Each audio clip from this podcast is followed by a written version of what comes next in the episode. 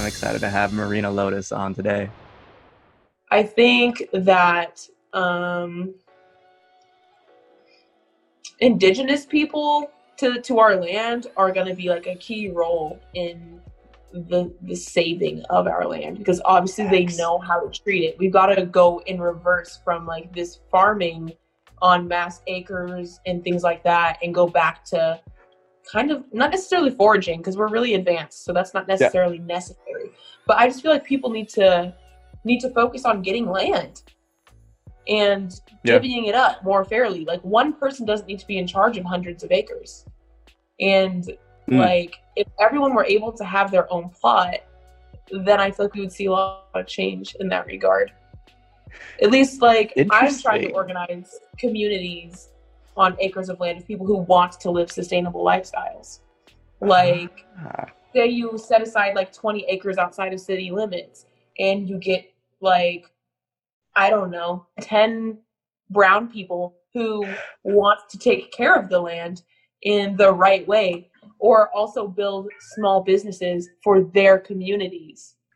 Mm. Like, you know, black owned weed farms and things like that. Or like uh, you know, beekeeping and things like that. Whatever people are interested in, I just feel like um, sorting them out the right way and getting them together in these small communities mm. um, would be a great start in that because we've just gotten to this big city thing and we've got to go back to this small kind of hmm.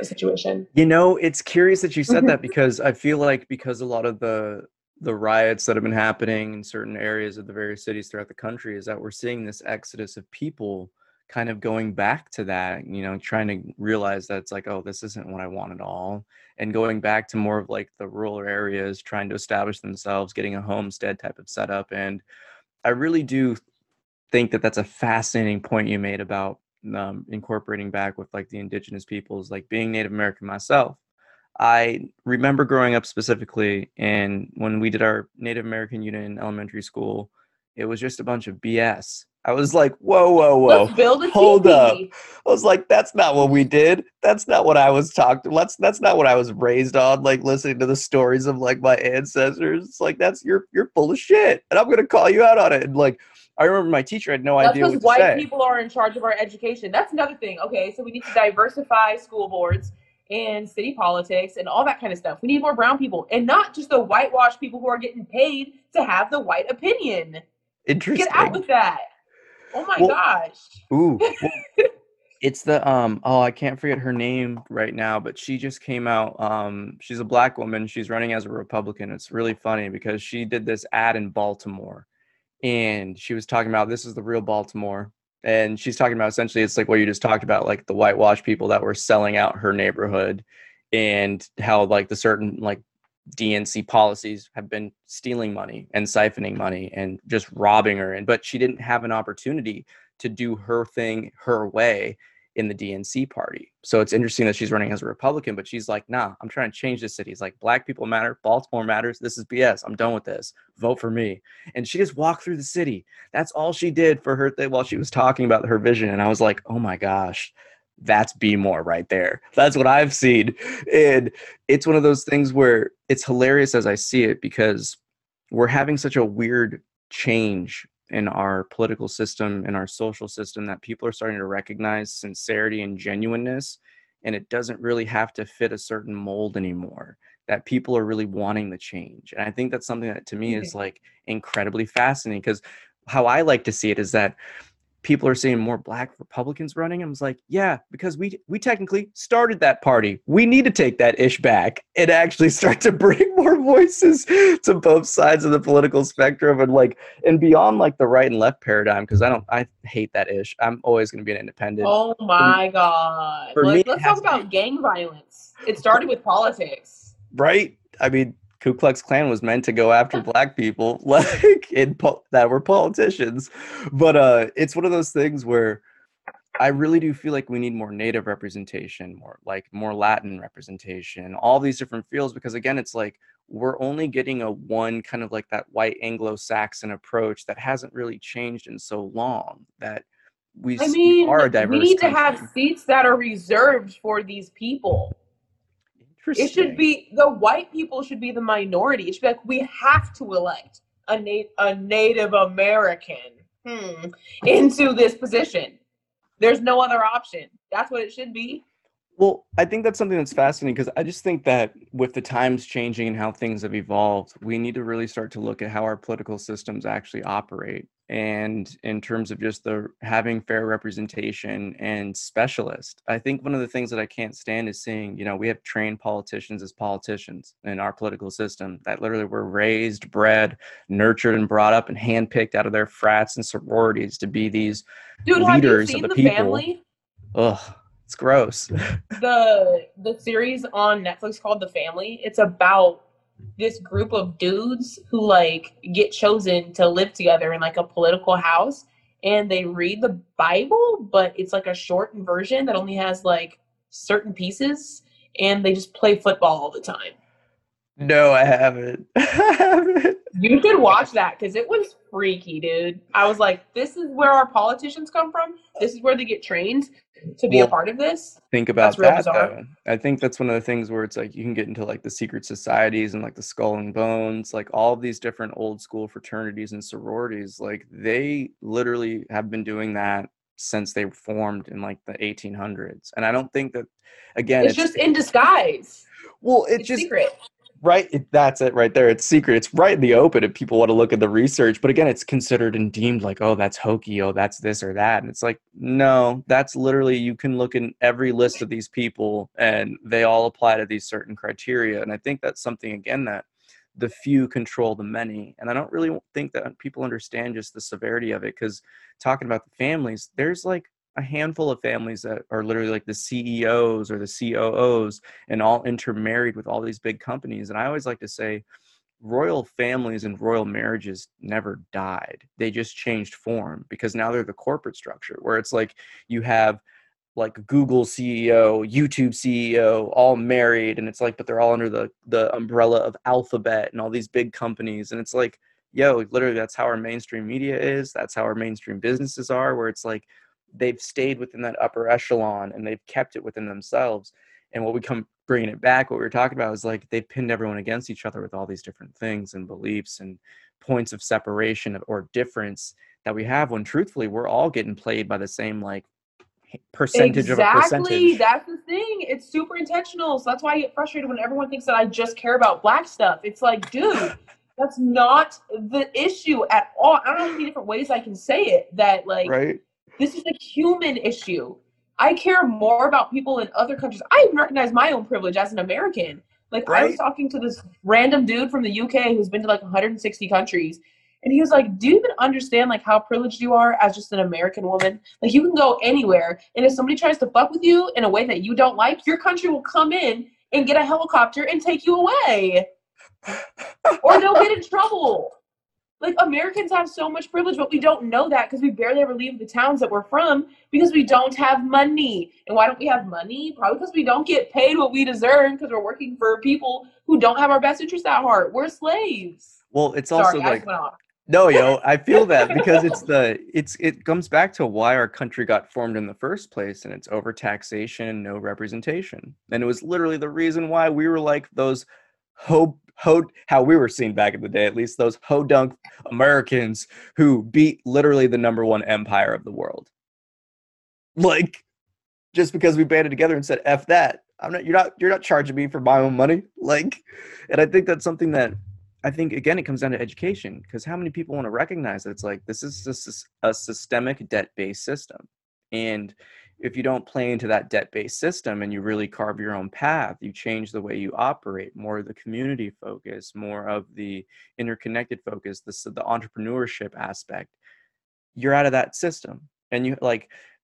I recognized this when I paid off my student loans because I grinded at a job I hated and literally like got to zero and everyone was like oh my gosh that's such an accomplishment and i was super depressed because it was like the t- the congratulatory aspect of it was like yo people are happy that i got to zero like i know doctors and like i have clients who are doctors who are still not there yet and it's like yo Yeah, dude. what I've been thinking about how poor my parents are, and like my mom has a master's degree, And like she still hasn't finished paying off her house. I'm just like, you know what? That's really not a goal for me. Like, I might get some acres if I ever pay off my debt. I don't even care about money anymore. So Right? it's just a made up, stupid, like, bro. What do you? I don't know. I don't understand what to even say with this because, like, I just don't care. If I have a student loan, I haven't paid a cent towards it, and I don't know when that's gonna happen. Like, maybe if somebody just gives me ten thousand dollars, I'll be like, cool. But until then, I'm gonna keep getting charged extra fees for it and everything Ooh. else that I owe money on. So why do I even care?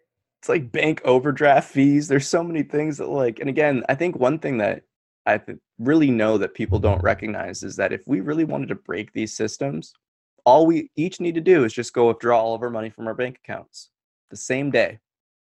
They're not going to have it. So where's your money at? like, so I guess one of the things That's that why our government is trying to switch to being a cashless society so that Yeah. we won't have the opportunity to do that anymore. And people that's an interesting aren't really seeing the meaning behind that. you Well, know, I sit, you know, I sit up all night and think about this stuff. well it's also the security state and just how comfortable people are with the like the orwellian technologies in our home.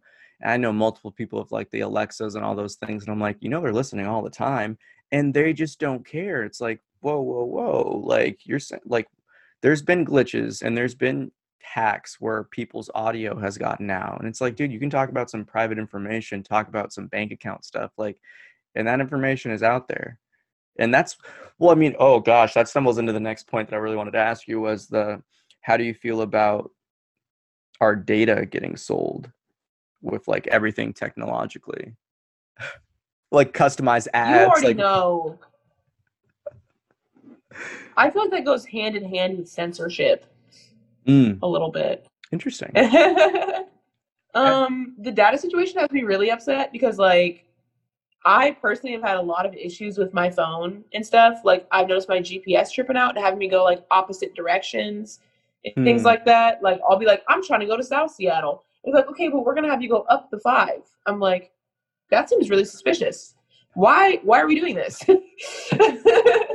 but um yeah, the the data situation is freaking me out. The 5G and all of that, like I don't even want to have a cell phone anymore, to be honest with you, but we have to especially as an entrepreneur that's where they got us with that with the entrepreneurship because we have to have a smartphone Mm, and um i would honestly love to maybe use my smartphone less like turn it off a lot of the time and just have it Yeah. be kind of like a home phone kind of more like a business thing where i just do Yeah. what i have to do on it and then turn it off and then have like a like a bum phone like a t9 situation Yeah, like old that school nokia and just call people through that.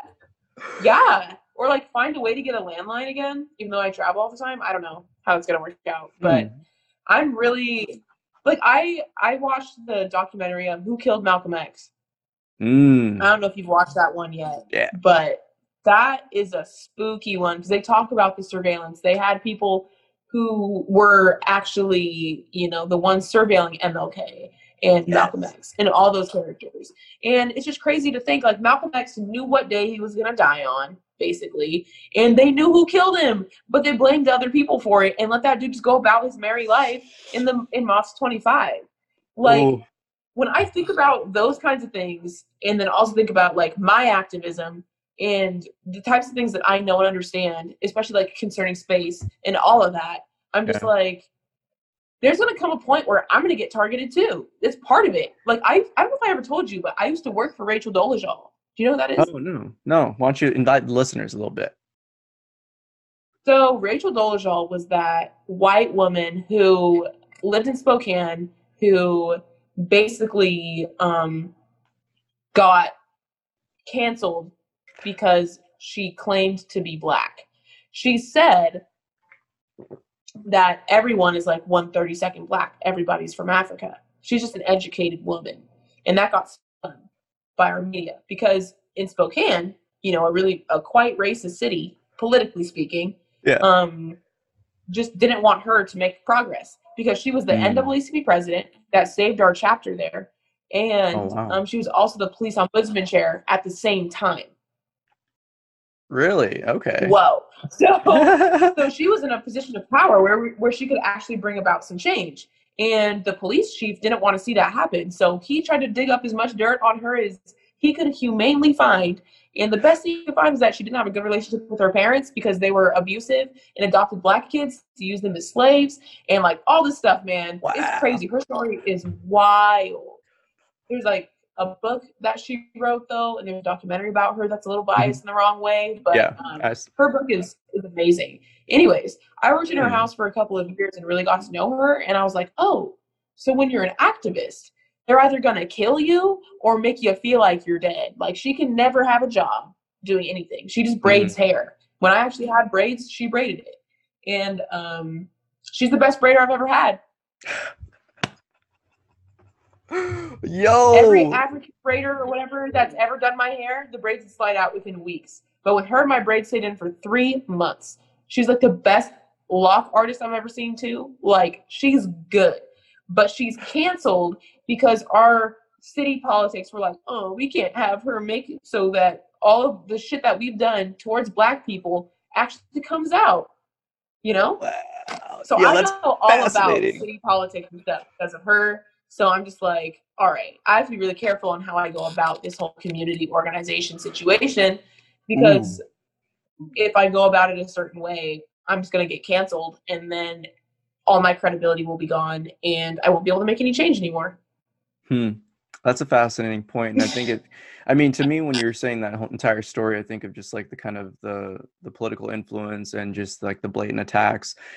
It just echoes to me like Black Panthers and how all their leaders got murdered and how the entire party got infiltrated because I don't think a lot of people recognize really just because of how education portrays them and just like as radical extremists it's like the first things they did were like breakfast programs at schools and like provided like childcare for families. Like literally that was like the start of it and people don't want to recognize it. It's like fbi literally infiltrated that cia literally tapped all those people put in those fake extremists as well and it's like and it comes back to the point of just like when you look at the the censorship and the data control and the data manipulation it's like everyone that was going into these protests and the riots like they were all being tracked by their smartphones every one of them and Dude, my phone got jammed during my live feeds all the time. yeah yeah i and remember my battery life would, of those would like drain really fast.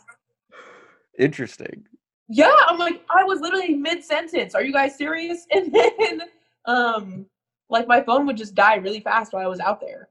Like, I feel like they can kind of control battery life to an extent too. Like, just kind of overwhelm your phone with data so that it dies. Mm. Well, I think that's one of the things too, where it's the when you have that type of monopolistic control and the interconnectedness with like the government and the different agencies that they do have those technologies. Like everyone's phone, like every smartphone nowadays has back doors that they're legally allowed to get into now. I'm trying to remember what exact legislation was, but it was the last administration that a lot of that stuff got passed through with surveillance. And again, like post 9/11 world, like once 9-11 happened with like the patriot act that they just re that they can both politically both sides of the aisle can come together and re-up that one every time it comes up like that it gives them essentially like no limits and no restrictions to who they can spy on who they can tap. And i think that's one of the things too where we are willfully willfully voting for this world with our participation in it.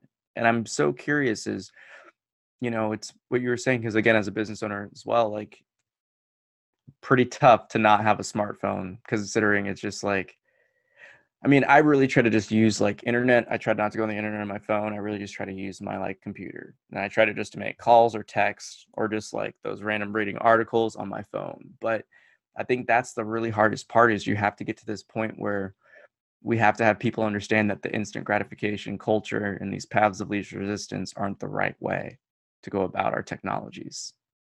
It's a tough one. It is. And I mean, like, you know, I'm a model. Like, I could get hired by Nike or like some brand like that, which would be technically a brand that I may not even support. So. I'm playing into this culture in a different way. Mm, But at the same time, it's like I've tried to change the industry standard, at least as far as what I'm willing to do. Mm. But it's going to take kind of a bit of a give and take. In the beginning, I'm going to have to do some things that I'm not necessarily comfortable with or things that I don't support so that I can build myself to get to a point to be like, actually, fuck all that shit, bro. So like I'm kind of doing like the quiet thing right now where I just have to do what I have to do. Yeah. Um, as far as art and business is concerned, so I can get to a point where I'm like, this is actually how we should be doing things. Because I mean, with with the way that I've seen history repeat itself politically and all of that, is that people when they want to be an activist or they want to be like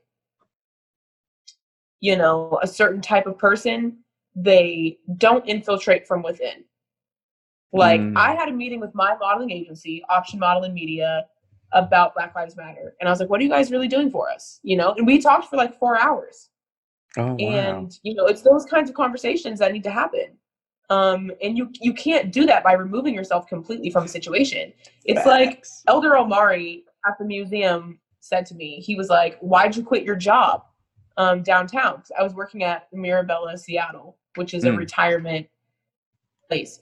Yeah. And the retirement places down there are real interesting with how they go about their business, right? So there are, a lot of them are labeled as nonprofit organizations, which I think is really funny because it costs Hmm. about six million or so to buy into your condo and then you also pay about 6000 or so each month but as a worker there i made minimum wage i wasn't allowed to receive tips and there were a bunch of other rules that were just like hmm interesting Hmm. i feel like this has some city politics involved maybe Facts. Most most definitely does. Oh yeah. and everyone who worked there was pretty much black or like from another country the right. caregivers, the health staff, the servers, all of us. And I was like, that's really interesting, especially considering that now COVID is a thing and they weren't willing to give us hazard pay. They weren't willing to do anything to compensate us. We lost hours. So my shifts went from being like 10 hours straight to like working four hours in the morning, like 5 a.m. to like 9 a.m., and then waiting in the building all day with no compensation for my next shift in the evening. So I quit. Wow. I was like, y'all are like we're all busing here from all across the state really like people come from as far down as lakewood and as high up as edmonds to work there so there's no way that we're not all exposing each other to covid because we're all going to different grocery stores and that's the thing with these cities you know like they have all of these rich people living in the heart and all the workers are busting from super far away or driving to take Mm. care of these people because we're basically slaves. It's Yeah. another type of slavery. I couldn't even afford my apartment in Tacoma on the most ghetto block while I was working there. That's crazy. Yo, it's indentured Like servitude. literally I I had somebody else living in my living room and I had my boyfriend living with me and then we also had another roommate in a two bedroom apartment. I'm used to living situations like that because I realize as BIPOC people, we're going to be forced to have more people in a smaller space. Mm. There is the space. We have enough vacant homes in America for everybody to live somewhere comfortably. Yet we don't. Why is that? Because they want us in apartments. They don't want us to be creative. They don't want us to think. They don't want us to make art. They don't want us to communicate. They want us all to be sad. They want us all eating garbage, having trash in our communities that they're not going to clean up. But it's really interesting how the places where all the rich white folks are don't really have those problems. Well, you know what's even funnier too? Is it's one of those things where I saw some number where it's like the most what was it? I think like the most beneficial people to like the different laws and rules and regulations are actually like um Indians.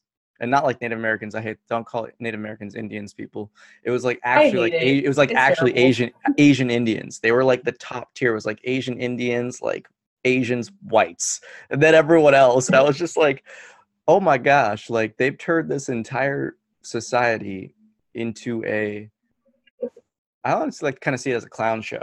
Because it's like we're all indentured servants. well, it's like seriously though, we're all indentured servants, and it's like what you were saying is that you're everyone's caught up in that rat race where it's like you have to work to provide, you know, you have to do the stressful job, and the stressful job creates this XYZ re- uh, chain reaction of just like poor health choices, you know, the environmental choices that you choose to live in because it has to be a fad. And I mean, we've literally seen gentrification destroy this country on so many different fronts. But again, The thing that gets of- me is why people are okay with not raising their kids. well, that's something that I firsthand can speak on too. That's really a lot more terrifying now. And because for those listening, I have 10 years in like childcare and education. I have I was fortunate enough to do it before college and after college. And when I went back into that industry after school, I had seen such a drastic shift with just basic parenting within like 6 years that it was absolutely terrifying. And I was I've never seen so many grown adults yelling at teachers. And I mean that. Like and again, I'm I'm working in like some some of the areas around here in like that um, Ravenna Bryant, Laurelhurst area. So I was like seeing like, you know, Sand Point Elementary. I had like a very diverse mix because you have like the Magnuson low income housing combined with kids up in the hills in Laurelhurst area. So it's like that was to me like the most beautiful school because I was like, oh my gosh, you have a you have a first generation immigrant kid. You have like the legacy wealth child here and they're best friends and they're hanging out with each other. But you could see the shift from the parents and you could see all these other types i guess you could say all of these other types of like influences where you could see some of them on the rat race and then some of them like oh i like the food you're eating but it's like his parents don't or their parents don't afford that can't afford that food. So they're eating the other types of stuff and it's just seeing that type of influence where it's like yo it really is like that systematic control when you're caught up in the rat race you're always focusing on survival you don't have the space to be creative you don't have the time to be creative and it's what people try to replace as well i guess i shouldn't say that it's people have the time that they don't realize they could use to create that they're getting caught up in another rat rat race of just like instant gratification quick fix for like a dopamine rush and you see this culture just kind of degrade and i think it's across the board where it's like our entire civilization needs to have a drastic switch. I just hope covid did that for a lot of people to be honest like and i really hope so because like as someone who's been making art for the majority of my life, you know, like my parents were never really supportive. You know, they didn't really like what I was doing. They're always like, why can't you just like go try to be a lawyer or like go study computers or something? Like choose something mm. more practical. like I always got a lot of shade for doing what I've always just wanted to do. my dad still has a lot of animosity towards me, especially right now with what I'm doing. He's like, why don't you get a mm. job? Come on, like you're stressing me out. And I'm like, yo, I'm chill. Like it's fine. Just it's all right. But I just feel like um, as a creative person, people oftentimes when they approach me are like, I don't know how you do it. Like I wish I could do this. I wish I could make art. I mm-hmm. wish, you know, whatever. And I'm just like, but you can. Like you may not be good at it, but consider like I may I may sing and be a vocalist and all that, but that took 12 years of training for me to get to where I am with it. And it's the same with all of the skills that I have. I just put in the time. I right didn't focus my energy on what I was told to do and did what I wanted instead. And that's why I'm good at what I do now. You know? That's some powerful stuff right there because it brings me to the point and it was the question I want to ask you is you know I always like to see it as our experiences can they teach us opportunities and one of the best ways to kind of heal and learn and grow and and really turn that suffering into our own power or turn that trauma into our own success is by expression. And i'm just curious is how has the how has the art that you've created really been i guess you'd say birth from your life experiences? Oh yikes um, let me just say like I have this one painting that I've done that is like a black figure holding a white figure and the white figure is touching the black figure's chest and there's like blue little shocks coming off of it. And then behind them is a bunch of melting clocks. And the concept is called don't go. So it's like the separation of people and like the relativity of time kind of joined together. So mm for me, my art is heavily influenced by what I go through. I'm really making art for the people who want to, you know, see the metaphor in the poetry in what I'm doing. Like, if you're not deep with that, or if you're not very self aware, you probably won't appreciate the stuff that I make because it's really weird and like you just have to have a different type of consciousness to get it. So, in these past few mm-hmm. months, I've been creating like crazy. It's easy. Bef- before, when I was working my job downtown in Seattle, like I didn't have the energy. Like I would go to the studio with Marshall Law Band or whoever and sit there and be like, I don't have the energy to make a song right now. I just sit there and just be like blank. because I, I just I was working six days a week and it was exhausting because my boyfriend didn't have a job. So it was just like, okay, I'm trying to provide for all these people and take care of them. And then um like I just I don't have the space in my mind for those creative avenues. So mm. now since, since my life has shifted more to activism and community and trying to help other people make art, I'm seeing that I'm just really just out here just being myself and um, my art has gotten so much better in time since. Like my modeling is more thoughtful. Um, mm. the the the project that I'm making as an album really just like sprouted from this, and it's grown into this big collaborative project that's spread across three states. And so, yeah, and I started finally publishing things that I feel like people are ready to hear because I've been sitting on I have like several chapbooks written, but I never felt comfortable publishing them because I just felt like everyone was always so judgmental of each other and mm. like people weren't ready to hear what I had to say. But now people are actually excited to learn about other people's experiences. So it's been really cool as an artist to be able to channel other people's stories and combine them with mine and try to, you know, make this conceptual art for people to actually understand other people. It's been really cool because I I had reached a point where I was like, maybe this really just isn't for me. I'm tired of trying to chase followers and like get mm. people to care about what I'm doing. Like I've finally gotten like a new appreciation. People are willing to pay for my work. And you like I just didn't see that before, you know? So it's been really cool. see, that's one of those things that I think has actually directly come from the lockdown because there's a lot of people that are unemployed, they're on their, you know, unemployment benefits and they have time they finally have a chance to breathe. And I think that's the one thing that I consider almost like the elites or the powers that be or all these corporations. I think they're batshit terrified of it because I think we've seen more and more people speak out and stand up and really learn and educate themselves. But not only that, break those barriers. And I think that's one of the reasons why we've seen the media so ramped up in like their civil war push and like their racial division push is that for the first time that I can remember, we have people listening. We have people actually trying to seek out other people's perspectives. We have different groups and people coming together.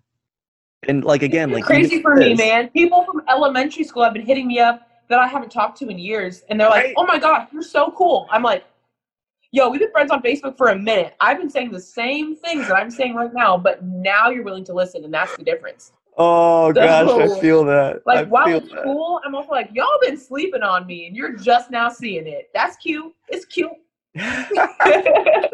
well, it's great though, because I think it's one of those things where it's, you know, as I always say, real recognizes real. But there's been a point now where people are finally disengaged by force to not go to that grind, to not be too drained, to to be creative, to not really give the excuses and you know put up those walls of separation that they're kind of forced to either deal with your stuff or unfortunately as we've also seen people that just kind of get caught up in their vices and it's really been almost like a it's been a very broad distinction that i've seen throughout this time it's definitely been a double-edged sword i think there have been yeah. a lot of people who have chosen to disengage or people who were just maybe like not following the right type of energy for what they were trying to do or didn't mm. know how to seek out those avenues to find what they were looking for so I feel like there are a lot of people who have definitely deleted their Facebooks and things like that, which is really unfortunate because I felt like there could have been more than what's actually um like going on in like a successful way. You know what I'm saying? Like it, oh, yeah, it could have yeah. been better, but it went as expected. I'm I'm still very appreciative of everyone who's decided to engage and continue to fight the good fight, or just even be open to the fact that there are people who live different lives than them. yes, yes, and I think it's funny to see that because as I always try to, you know, I've used social media purely as that like pushing knowledge out there and then business stuff.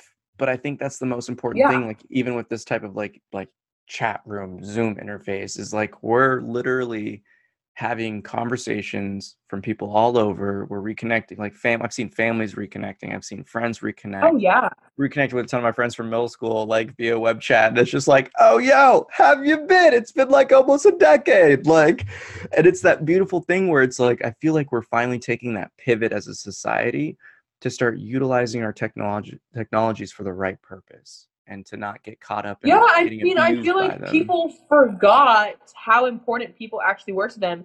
And I feel like sitting through this whole time alone made them realize, oh shit, like I actually do miss my homies from fourth grade, you know? and like, I kind of want to check on them. And like, I feel like people have also just realized how important art was because that's really what got them through this time.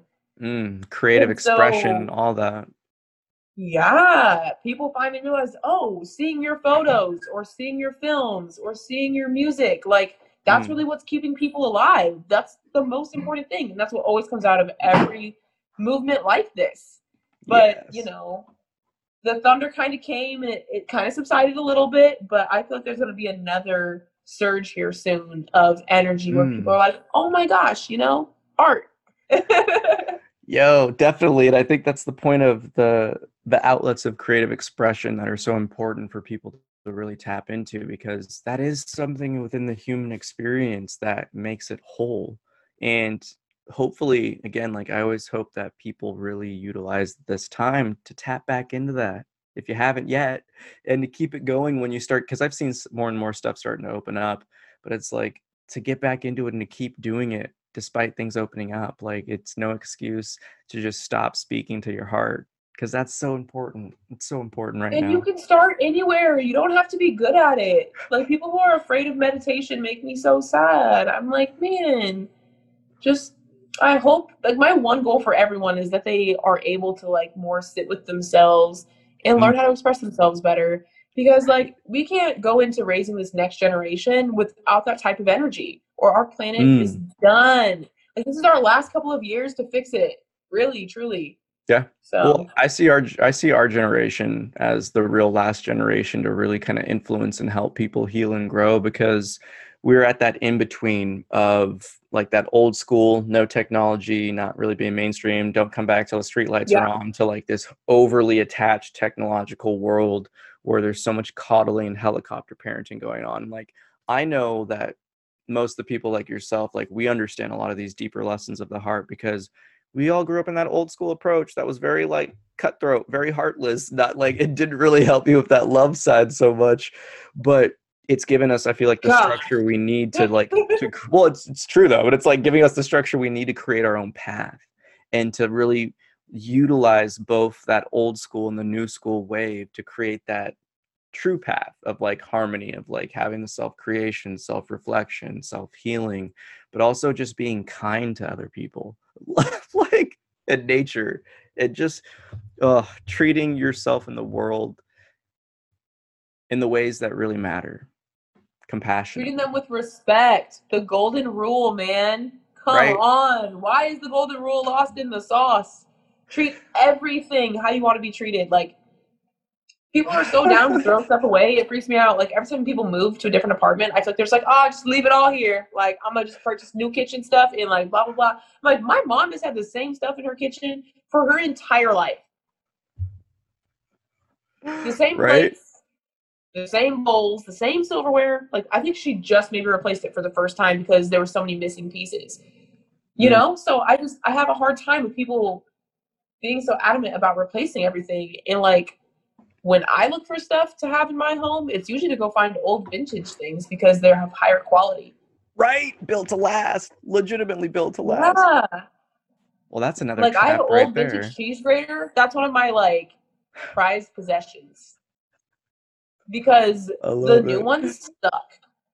right well i think that's something right there that's another that's another one of those traps that people don't want to recognize is you know i've had conversations with a few different people and one of my clients is was literally in that industry of like big tech and things are designed to break like within a year within two years because again like we're built in that corporate debt slave society and i think when more people are aware of that they'll start valuing like making your own things again going to like those small mom and pop shops that make stuff from scratch.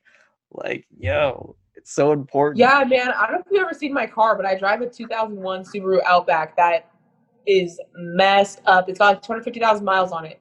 And my friends are always like, you need to get a new car. You should probably replace that. No, no, no, no. And I'm like, you know, I'll honestly probably just keep fixing it for the entire time that I'm alive.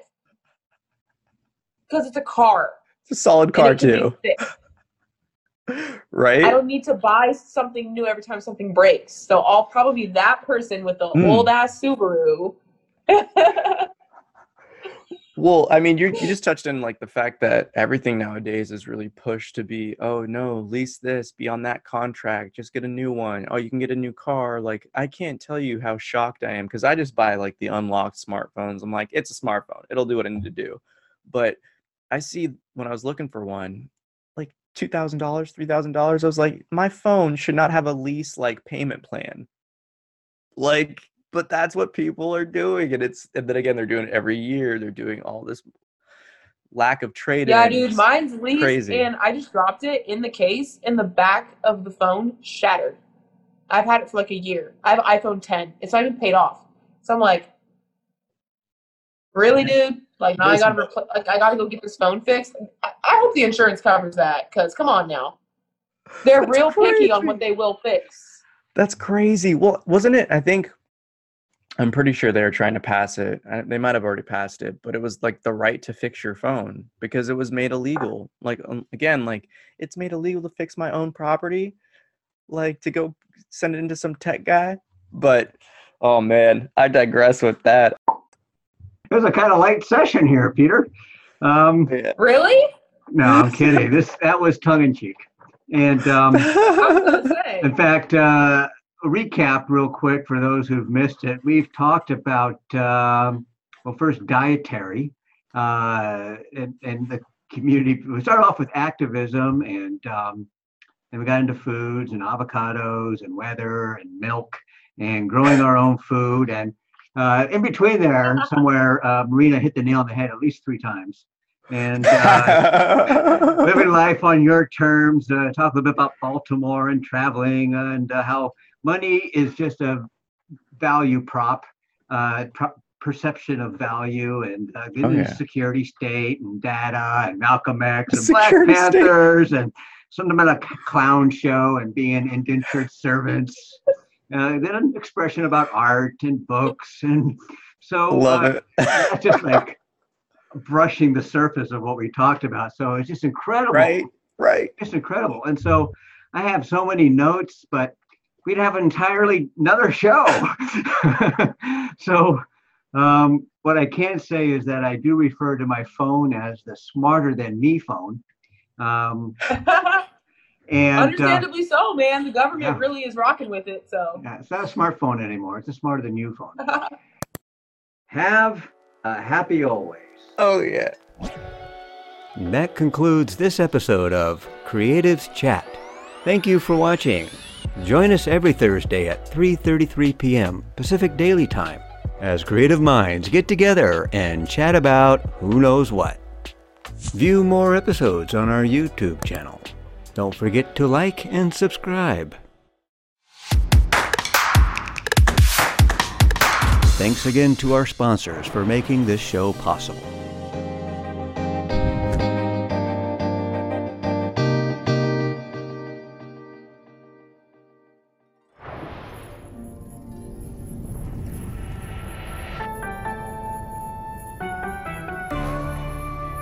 Thanks for joining us.